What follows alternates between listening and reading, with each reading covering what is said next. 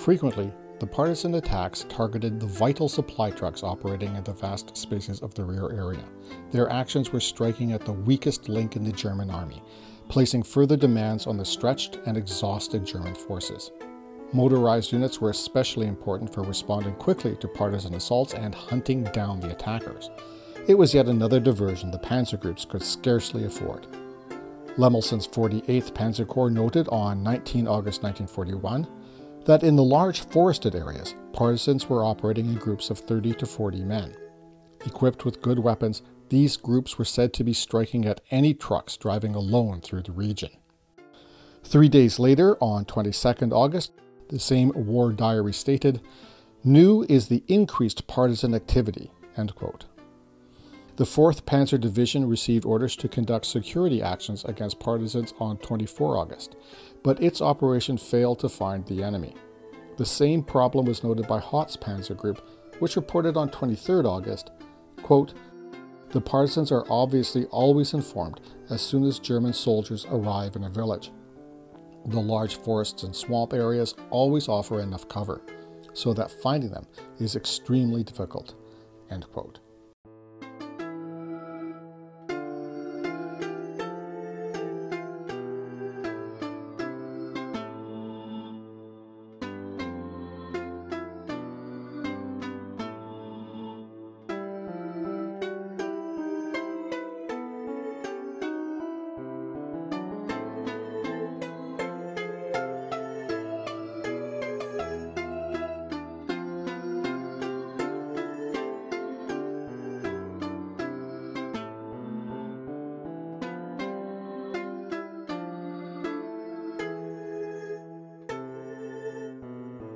Welcome to Beyond Barbarossa, the first English language podcast in the world to focus on the Eastern Front of World War II. Episode 34 Resistance, Part 2. I'm Scott Bury, here in the original Redbeard studio on traditional Anishinaabe Algonquin territory, also called Ottawa, and I'm very pleased to be speaking to you today. Remember, you can support this podcast in multiple ways. Make a monthly or a one-time donation through Patreon. That's patreon.com slash beyond barbarossa through reviews on apple podcasts or whatever platform you follow this podcast on. And by telling your friends who are into history of world war ii or history in general let them know beyondbarbarossa.ca that opening passage that I just read to you was from David Stahel's excellent book, Operation Barbarossa and Hitler's Defeat in the East. And it exemplifies what I've been talking about last episode and this episode resistance to occupation. Not just against Germany, but also against the USSR all along the Eastern Front. As I covered last episode, the word partisan emerged to describe these loosely organized local resistance groups who often hid in the swamps, forests, and hills and conducted guerrilla like operations against foreign occupiers. The word partisan was actually coined by Yugoslavian resistance leader Josip Broz, better known as Tito, who himself derived it from the Spanish language. What makes describing resistance challenging is that it's so complex. In many occupied nations during the war, local men joined the Germans, often recruited into auxiliary units of the Waffen SS or armed SS. Some local people also joined local Nazi government or police units to oppress minorities like Jews and Roma and communists and other minorities or to continue long running feuds. There were also many different and often competing partisan resistance groups. Some had goals of national independence. Others were communist and aligned with and often directed by the USSR. Some resistors were pro German. And in Belarusia or Belarus, there was also a significant Jewish resistance movement. Their goal was to protect the Jewish people who had had to flee and hide from the, their murderers. These various groups often fought each other, as well as the occupiers. For example, Lithuanian national partisans mostly fought against the Polish Home Army national resistance group. That's what I meant last episode when I said that the resistance, whether it was against Nazi German or against Communist Soviet occupation, was messy. In some places, the war in the East could be described as having four distinct sides. Not only that, but these various sides would sometimes align and then later oppose each other at different times during the war. Now, last episode looked more closely at the resistance in Estonia, Latvia, Lithuania, and Belarusia or Belarus. So, this episode, we're going to look at the most significant partisan resistance action in Poland and Ukraine.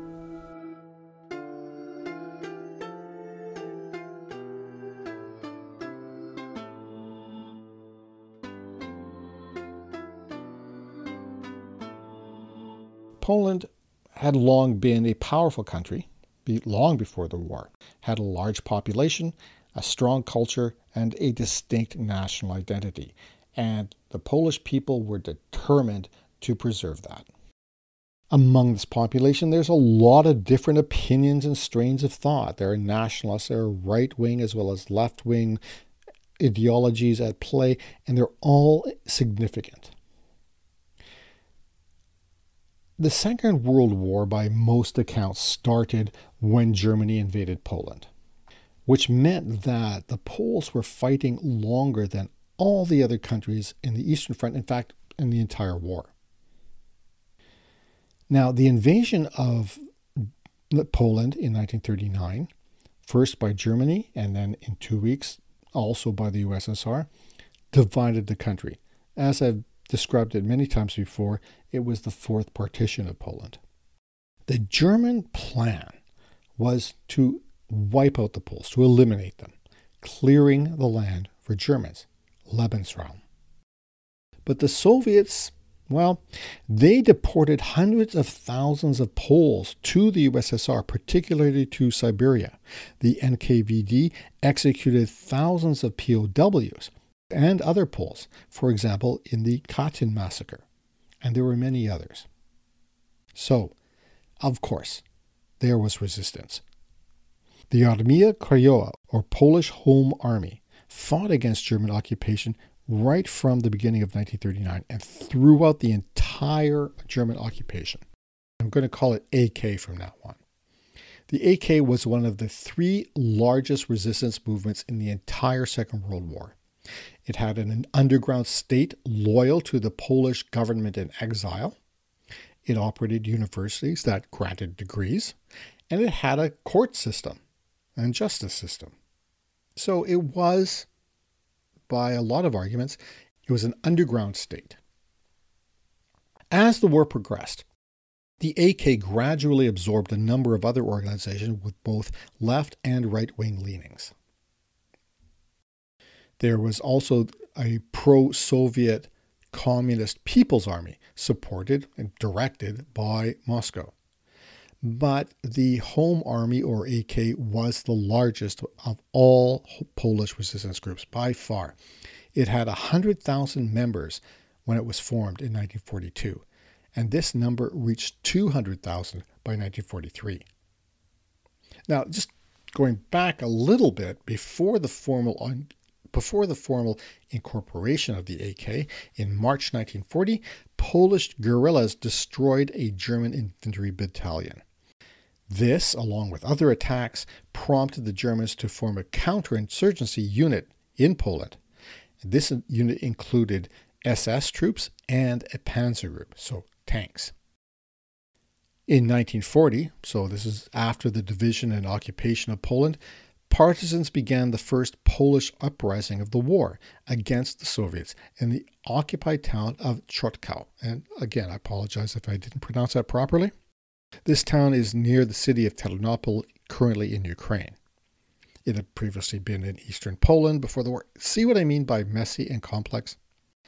Speaking of which, AK forces clashed with the Nazi supported Lithuanian territorial force early in the occupation.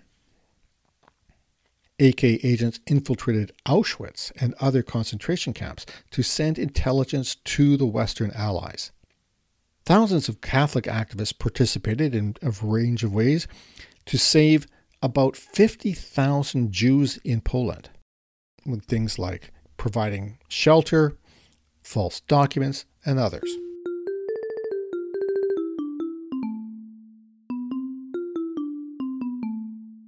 So let's zoom in and take a look at some of the operations the AK carried out. For example, they carried out a series of actions uh, in support of the Warsaw Ghetto uprising. This was an operation of, uh, or an uprising by Jewish residents who had been forced into a small area called a ghetto in Warsaw by the Nazis. Unfortunately, ultimately, this operation failed. Then, in 1944, so a year later, AK agents executed the SS police chief in Warsaw named Franz Kutschera. On 14 June 1944, so remember that date because that's what, a week after D Day and a week before the Soviets launched Operation Bagration. So, 14 June 1944, 3,000 Polish and Russian partisans cooperated to fight about 10 times as many Germans who were trying desperately to clear the partisans from southern Poland in the Lublin area because the Red Army was coming ever westward. So, they needed to get rid of as many enemies from this area so they could concentrate on resisting the advancing Red Army. The partisans in the area found themselves surrounded and bombarded by artillery. They counterattacked and managed to break out and find safety. They suffered about 170 casualties compared to 495 Wehrmacht soldiers killed, as well as other auxiliary forces and casualties or wounding among all those groups. However, by the end of June, another German operation led to the elimination of these groups of partisans. The most famous of the AK's activities, though, was Operation Tempest. This was a, supposed to be a nationwide uprising against the Germans as the Red Army closed in. The idea was to assert Polish independence. It began on 23rd July 1944 with an uprising in Lwów, the city now called Lviv in western Ukraine. This operation, this uprising was successful. The AK took the city and drove the Germans out by the 27th of July. So in four days, they rose and drove out the Germans. But the celebration was short lived because the Red Army arrived in Lviv in a few days. They arrested the Polish soldiers and offered them a choice join the Red Army, comrade, or take up a new residence in a nice gulag in Siberia. A month later, the Red Army was only 20 kilometers or 12 miles from Warsaw. This is when the AK launched the Warsaw Uprising. They had between 12,000 and 20,000 soldiers in the city, mostly with small arms. The occupying Germans numbered 20,000 Army and SS troops tanks, and artillery.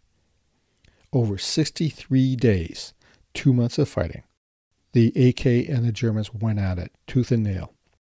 But the AK could not hold out. They didn't have the supplies, they didn't have the numbers, they didn't have the ammunition.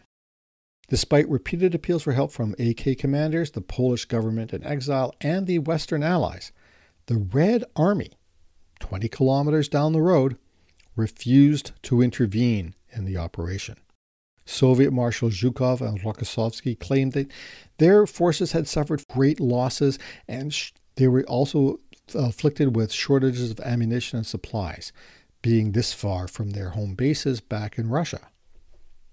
So they would not move on Warsaw. This episode raises that question Did Stalin and the USSR deliberately let the Germans and Poles kill each other in order to make it easier for their forces to take over later. After all, Stalin had called the, the Polish Home Army, the AK, a criminal enterprise.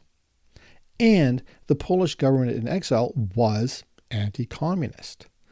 So it's plausible that he did not want to help the AK take Warsaw back, but we'll never really know 100% whether they deliberately held back from supporting the Warsaw Uprising.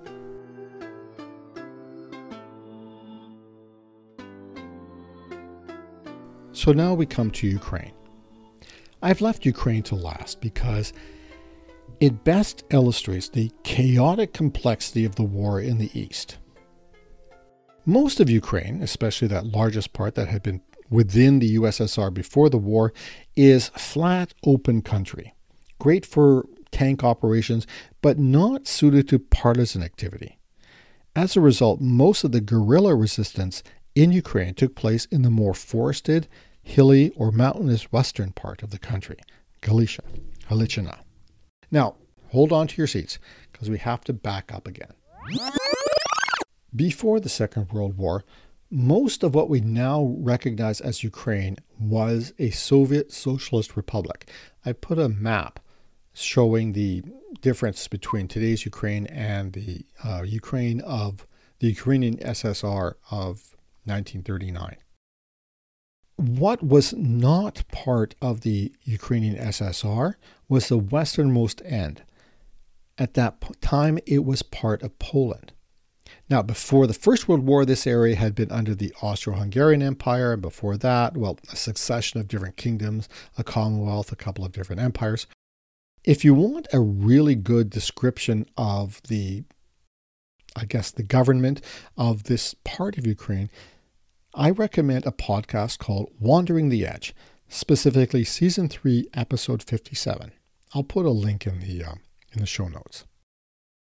Anyway, this section had briefly been, this Western Ukraine, Galicia, Halichina, had briefly been an independent state, the West Ukrainian People's Republic, that lasted from November 1918 to July 1919, and was ultimately reabsorbed into Poland in the interwar years. With the invasion of Poland, the Soviets reunited Ukraine, adding Western Ukraine, Galicia, Halichina into the Ukrainian Soviet Socialist Republic.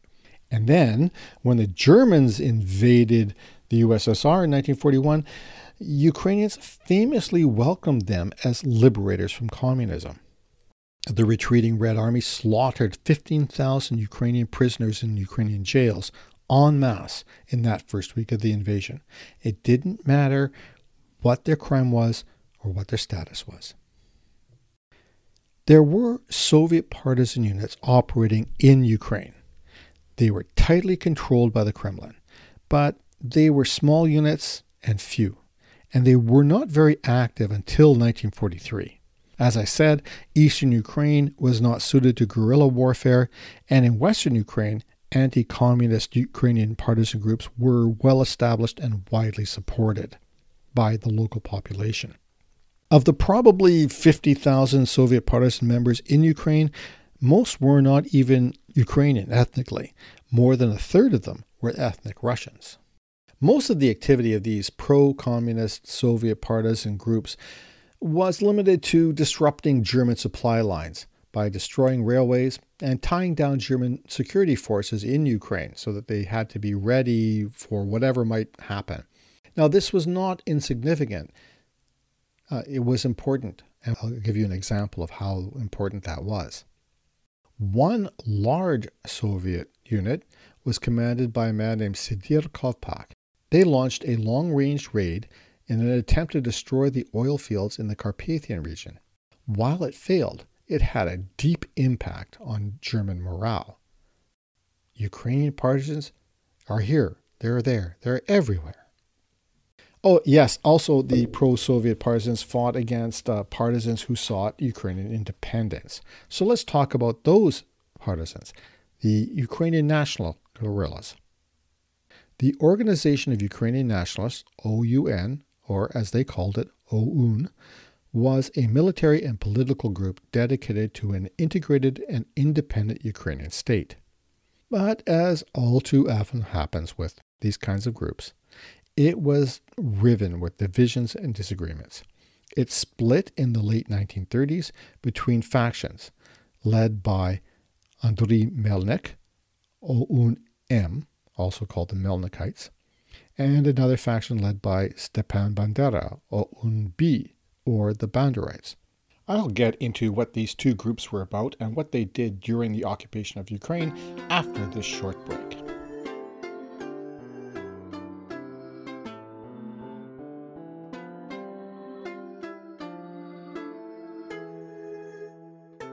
This episode is brought to you by the Eastern Front Trilogy, the true story of a Canadian, Maurice Bury, drafted into the Soviet Red Army in 1941, just in time to be thrown between the jaws of the USSR and Nazi Germany at the launch of the greatest land invasion in history, the monstrous war called Operation Barbarossa.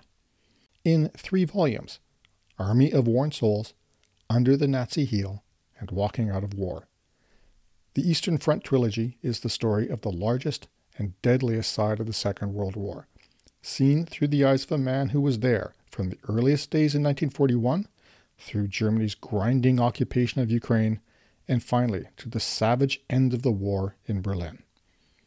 You can find the three individual volumes as ebooks exclusively on Amazon or purchase the three volume complete paperback on any online book retailer or at your local bookstore. To learn more about the Eastern Front Trilogy, visit scottburyauthor.com. Did you know that the cappuccino was invented by a Ukrainian? Or that many first names, like Philip and Agatha, were brought to Western Europe by Ukrainian princesses? Or that a Ukrainian was the first female given the rank of officer in a modern army? Well, if you didn't, and even if you did, you can learn more about my podcast, Wandering the Edge, a podcast about Ukrainian history with a spot of travel, and all in English. And if you like Beyond Barbarossa as much as I do, because, well, it makes my life a whole lot easier since I don't have to do any episodes deep diving into the Eastern Front of the Second World War, please take a listen to Wandering the Edge for a deep dive into Ukrainian history, culture, and traditions. Find out more on wanderingtheedge.net. And now let's get back to Scott exploring and explaining the Eastern Front of the Second World War. Thanks for coming back to the second of this two part series on resistance to German and Soviet occupation on the Eastern Front of World War II. Before the break, I introduced the main political organization of Ukrainian national consciousness in the early days of the war in the East the Organization of Ukrainian Nationalists, or OUN. Its goal was a unified, integrated, independent Ukrainian state. In the late 1930s, it split into two factions OUN M under Andriy Melnik and OUN B under Stepan Bandera. OUN saw Germany's invasion as an opportunity to achieve their goal of independence. Within the first days of the invasion, the OUN B, the Banderites, proclaimed an independent Ukrainian state based in Lviv. Yaroslav Stetsko, Bandera's close ally, was named premier. Now, the thing is, they did this without consulting the Germans, a fatal mistake. The Germans arrested Stetsko and the rest of the nascent government and imprisoned them in Berlin. Power was put in the hands of, in the western Ukraine, the General Government as part of what they were doing to govern Poland. In the eastern portion, so in that along that same division uh, between uh, what uh, Nazi Germany had taken and the Soviet Union had taken in 1939. So anything east of that was called the Reichskommissariat Ukraine.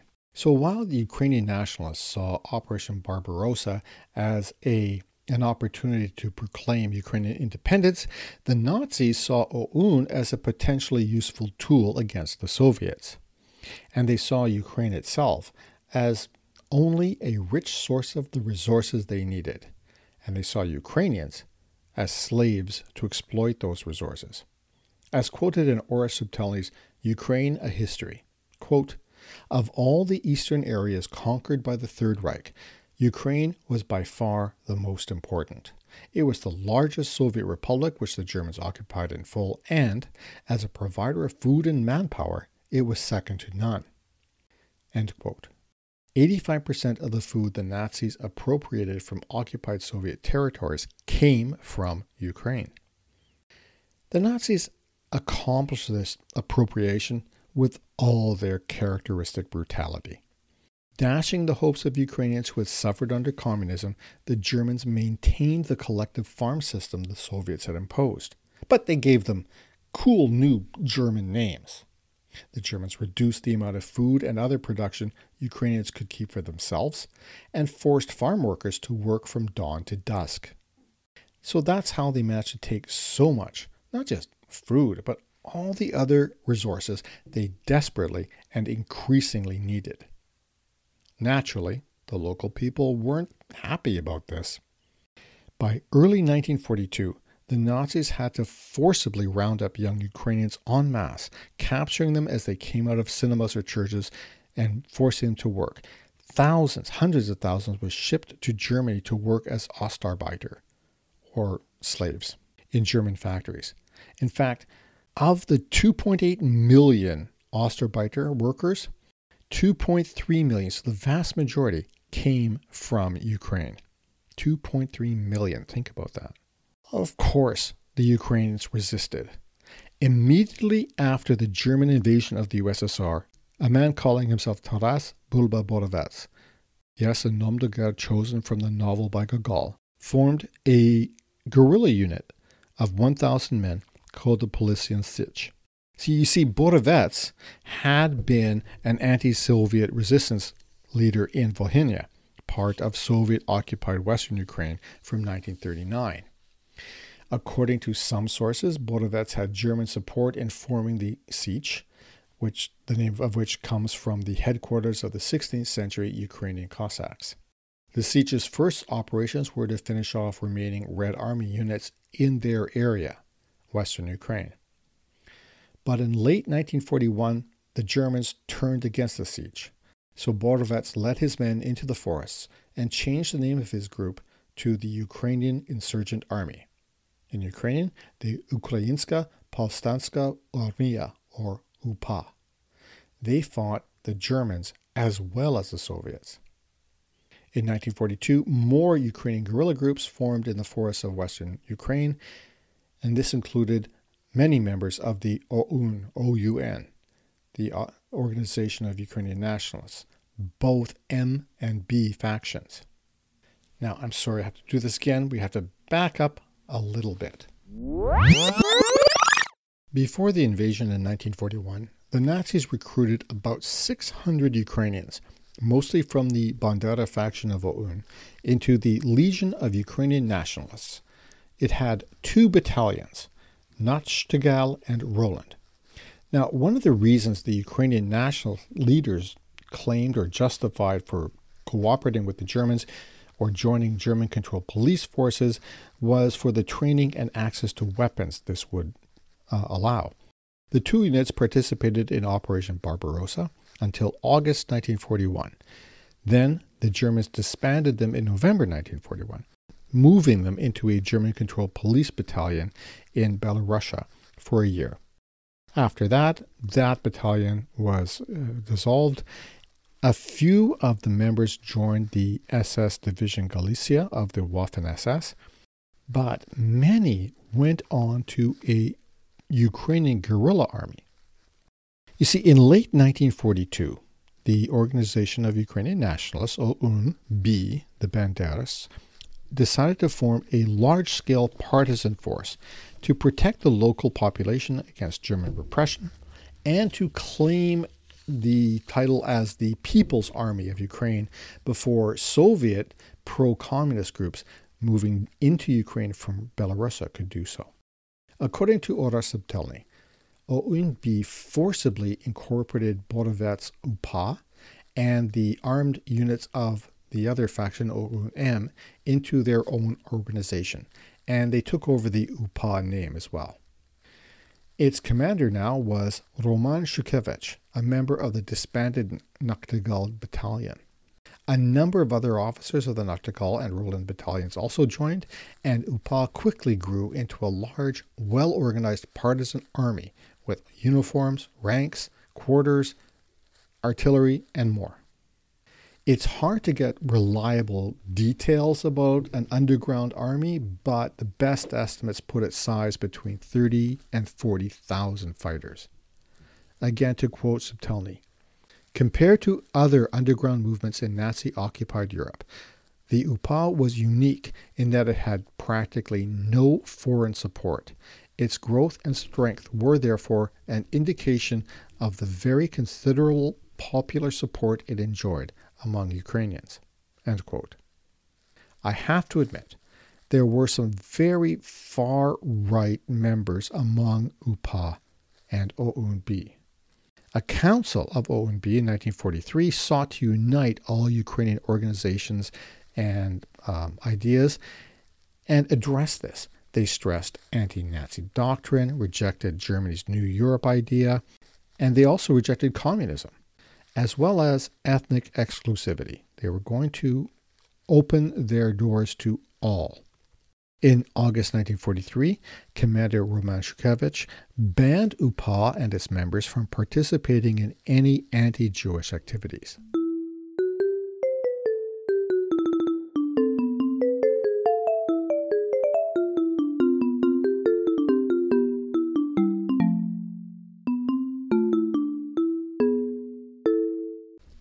But the founder of UPA, Taras Bulba Borovets, did not like it that his organization had been taken over by the Banderites. He did not agree with their ethnocentrism, uh, which they began with, and he actively opposed the terrorism that they carried out against ethnic Poles. So he took his group out of UPA and called it the Ukrainian National Revolutionary Army. UPA radicals did not take this well and they attacked and killed several members of this group, including Borovets' wife. Stepan Bandera, leader of OUNB, has been widely criticized as a fascist and anti Semite.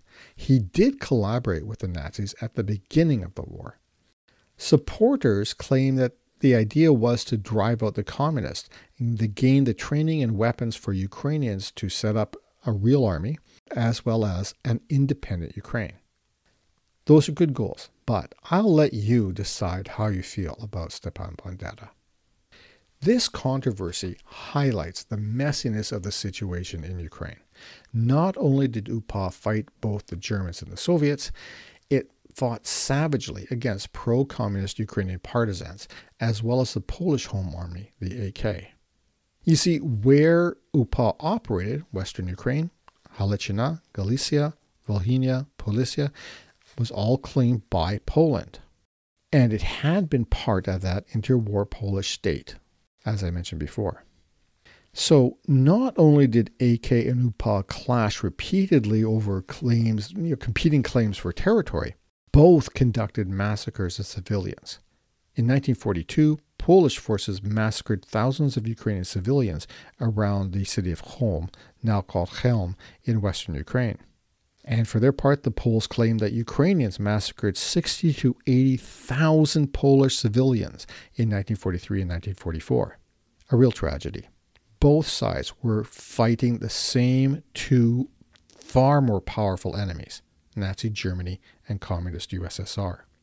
It's just another example of how oppressors use minor ethnic and cultural differences to divide people and use them for their own ends.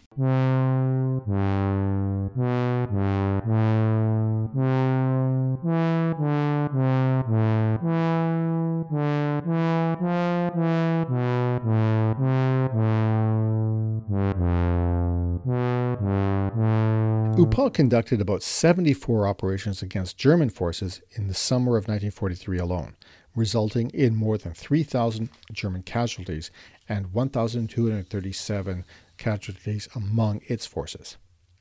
Fighting against the Germans continued through 1944 until the focus shifted to resisting the advancing Red Army again. And so at this point, they started to accept um, support and coordination with the Germans. So, as you can see, it was a very complicated time and situation.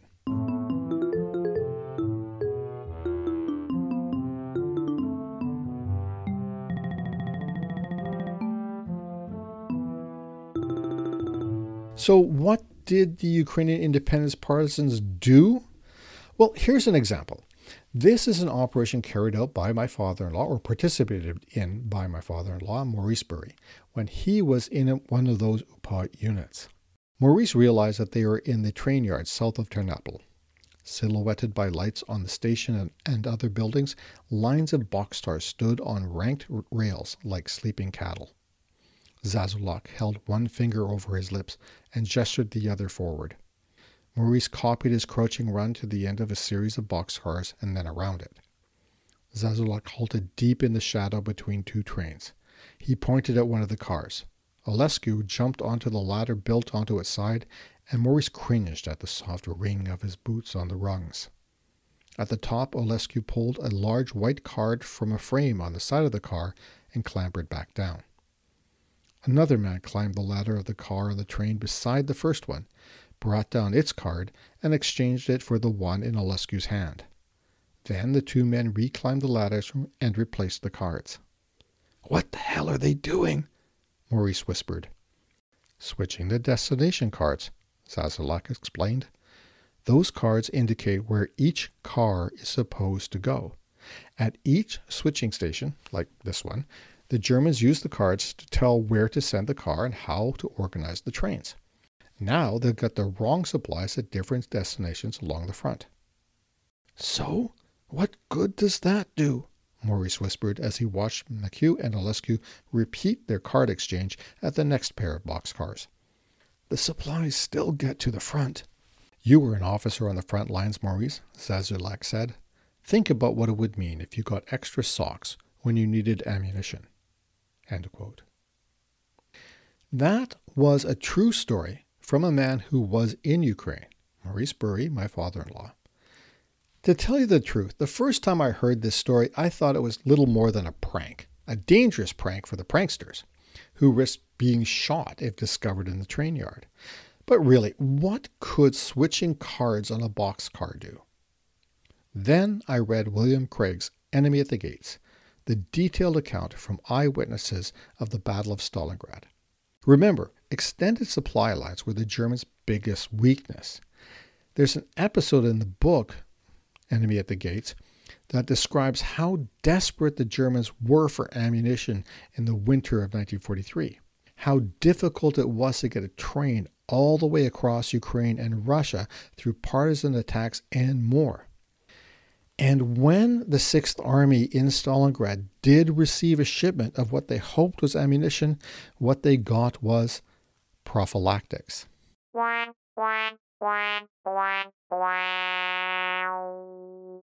Partisans and guerrillas played a crucial role on the Eastern Front.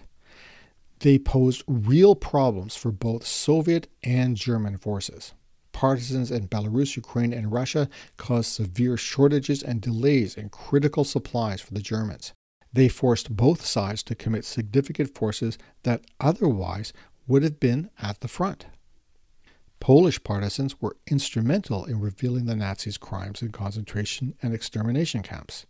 And while their uprisings ultimately failed, they were significant in the Nazis' ultimate defeat.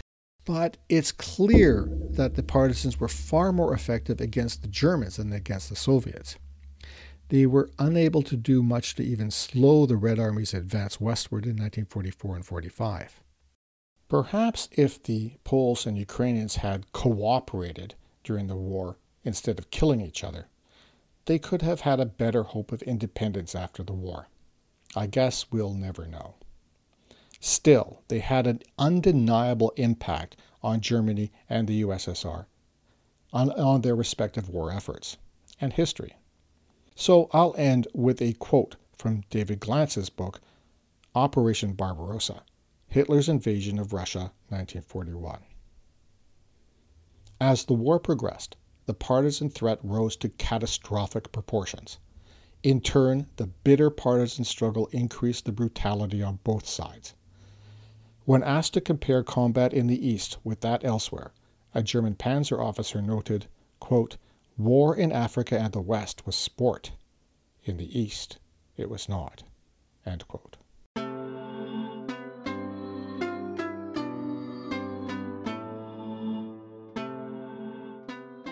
Thank you for listening to Beyond Barbarossa, the podcast about the Eastern Front of the Second World War. For a better understanding of all these places and where they are, please see the maps and photos on the website beyondbarbarossa.ca or beyondbarbarossa.podbean.com. You can also listen to the episode on my own website, writtenword.ca. Click on the podcast button in the banner. You can find the books and podcasts I mentioned in the show notes and on the webpage too, such as Larissa Zarashnyak's Wandering the Edge podcast about Ukrainian history and culture. If you like this episode, I really appreciate a rating and or review on Apple Podcasts or wherever you listen. And if you feel like it, please consider supporting this podcast through Patreon. You can find uh, me on patreon.com slash beyond Barbarossa.